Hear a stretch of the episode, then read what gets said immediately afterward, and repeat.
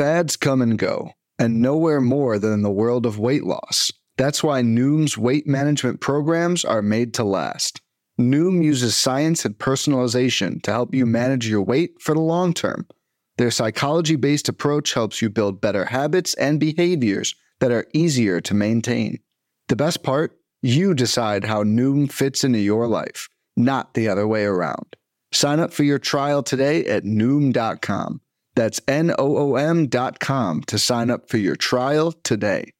What is happening? Welcome to the Plus Pitch Podcast, your more pitching podcast from pitchers.com. My name is Nick Pollack. Today is Friday, June 3rd. Happy Friday, everybody. And yes, we are going to talk about baseball. Do you have PL Plus? No, get out of here. This is just for PL Plus members. Thank you all so much for supporting the site. All right, looking at yesterday's games, Graham Ashcraft, I'm calling him Smoky Cheese because Smoky Ash and Kraft cheese.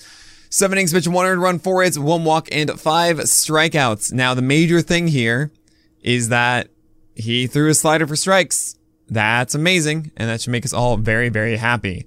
I dig this. I think that Graham Ashcraft throwing 97 plus with a cutter and a sinker, and then with that slider for strikes, return starts like this one. Yes, it was the Nationals. I understand that. But now he gets the Arizona Diamondbacks, and we're actually going to talk about next week's starts at the end of this podcast. And I think you might want to pick up Graham Ashcraft for that two start week. It's kind of interesting. I don't know if the slider will be this good moving forward. He's now one for three doing it. But if it is, if, it, if it's just a 55% strike rate, let alone 20 for 27 strike rate, then this will be kind of great.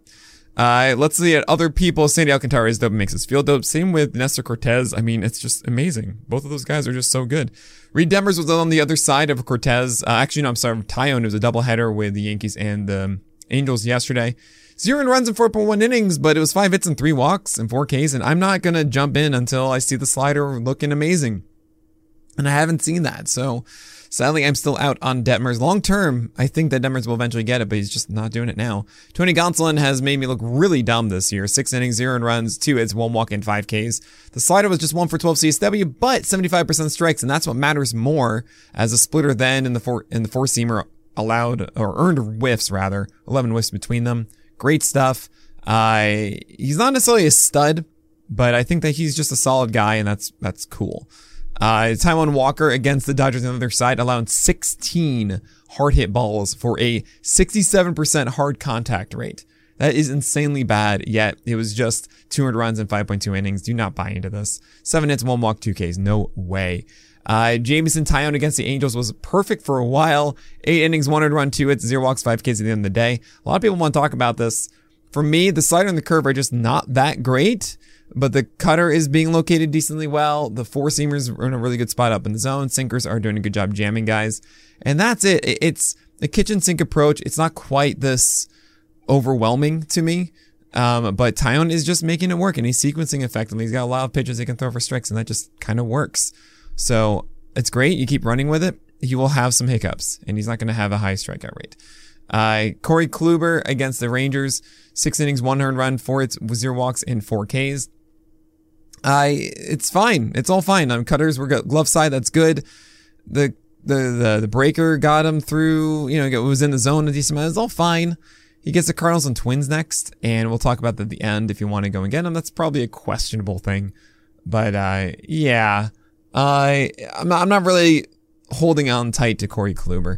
Uh, Sean Manaea, though, I am. He earned a Gallows pull with 16 whiffs, six innings, one earned run, five hits, two walks, and eight strikeouts, eight for 27 whiffs on that changeup, 44% CSW, which is really good considering that we've seen the sinker do good things before, but not necessarily the changeup too. And no, we got the changeup working too in this one. That was really, really nice. Uh, Adrian Houser's on the other side, and the Padres are just not good right now against right-handers. Five innings, pitched one run, five hits, three walks, and five Ks. I don't want to. I don't want to do this against the Phillies next. Uh, Chris Archer went five innings and he did it in 57 pitches. There's a reason why he can go five innings. So do not buy into that. Alex Wood went against the Marlins, 5.1 innings, 200 runs, four hits, two walks, and five Ks. Good. And now he gets Rocky Road. Sweet. You hold on to him. Everything is fine. Alex Faedo against the Twins. He got some slider whiffs and it was okay. Five innings of 200 runs, but seven base runners and five Ks.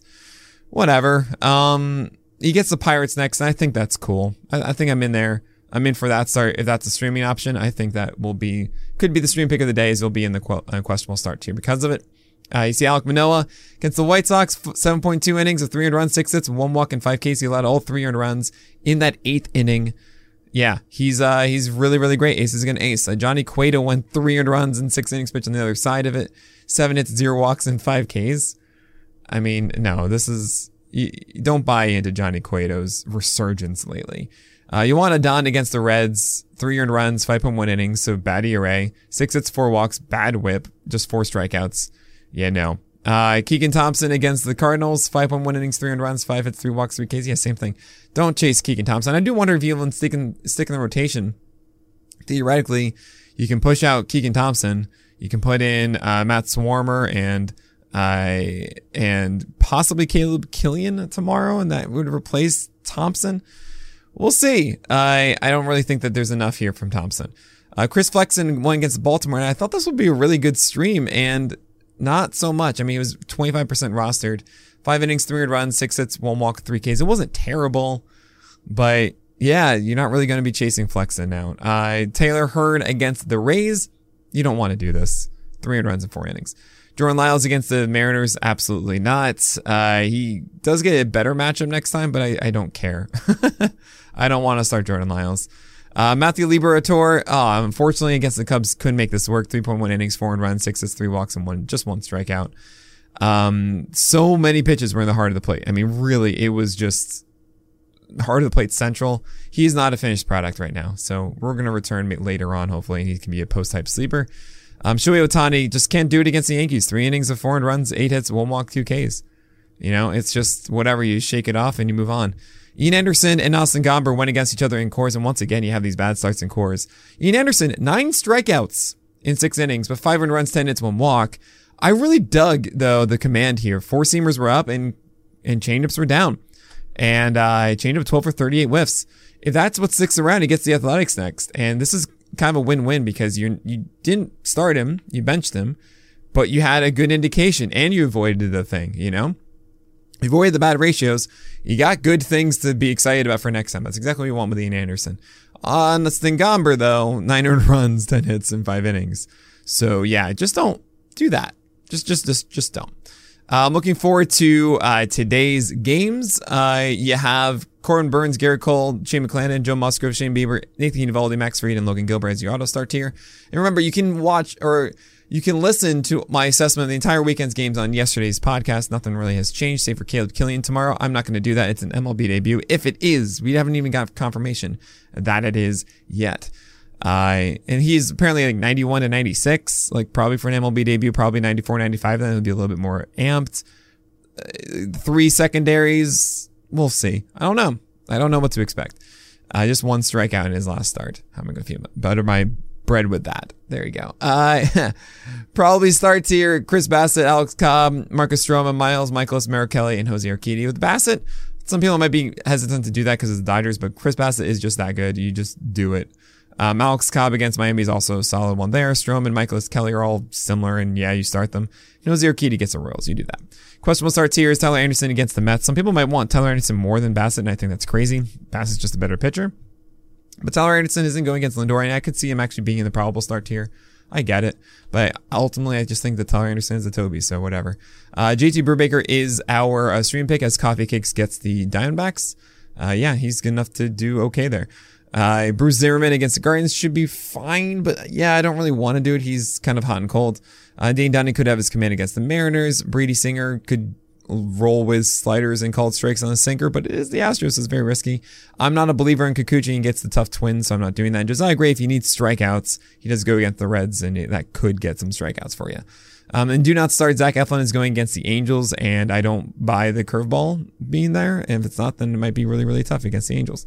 Um, I maybe want to push them into questionable start because they are performing worse lately, the Angels offense, but yeah, I still don't want to do it. Chase Silseth is on the other side against the Phillies, and I don't trust the splitter being good enough. Elvin Rodriguez maybe could pull something off against the, the, Yankees. He was looking good before he got pulled last time, but no. James Kaprielian and Chad Kuhl have tough matchups against the Red Sox in Atlanta. Mike Minor, he's coming back. That's cool, but I don't want to trust him in the first one, even if it is the Nationals. Vince Velasquez, Elieser Hernandez, and Chichi Gonzalez are obviously do not starts. And looking forward to next week because today's Friday and that's what we do. It's two start weekday. We're not going to have too many because there's a lot of games off on Monday. So for the Orioles, Kyle Bradish goes against the Cubs and the Royals, and that's not so bad. Maybe, maybe you want to do a two step there. Uh, Kyle Bradish could pull that off against them. I, I don't know. That that's if you're looking for stuff, stuff maybe that does work. Uh, Michael Wacha and Garrett Whitlock each get two starts for the Red Sox. Uh, that is the Angels and then the Mariners. I don't really want to do Michael Wacha. I'd rather do Bradish, I think. And Garrett Whitlock, I think you're okay with it. I mean, he still had a decent start despite zero strikeouts last time. But yeah, this is this is bottom of questionable because it is the Angels and the Mariners. Oh, Nestor Cortes is pretty much an auto start at this point. Twins and Cubs. Corey Kluber gets the Cardinals and the Twins, as I mentioned before. That's the bottom of questionable. I don't really want to do that. Uh, Ross Stripling could be going twice for the Jays with Hyunjin Ryu on the IL. That's the Royals and Tigers. That's questionable because I don't know how stretched out Ross Stripling is at the moment. And he doesn't really provide that much in, and the, the arsenal. I, I don't know. Those are both questionable starts to me. Uh, Alek Manoah doesn't get one because Thursday they have an off day. Michael Kopech could go twice. Dodgers and Texas. I, I, think it's worthwhile in the questionable start tier because of the Texas start. And maybe he brings his A game on Tuesday. It wasn't there last time, but you know, there's a middle ground here.